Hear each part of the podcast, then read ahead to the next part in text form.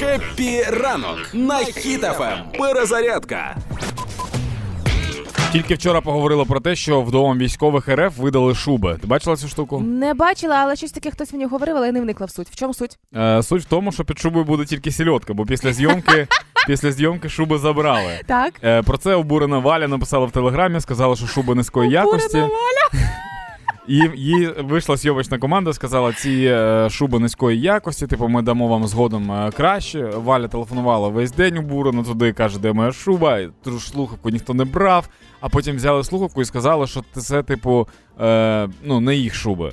Це помилково їм видали шуби, а шуби е, повинні були дати іншим жінкам. Це шуба драма, до речі, якщо ти не знала. Господи Боже. А, і я, коротше, знаєш, що думаю? Треба Ох. було своїх чоловіків відправляти на початку так званого СВО, тому що тоді хоча б по 10 тисяч рублів давали. Ну, Ага. типу, курс все падає, падає, падає. І треба було раніше міняти своїх мужиків. А тепер що? Все. Навіть там, ем, я читав новину про те, що е, мама і дружина е, в, військового, який загинув в Україні, е, ділять зараз, ну, не розуміють, як поділити ладу, яку ще не дали. Вони там зараз тягаються. Хто його більше любив?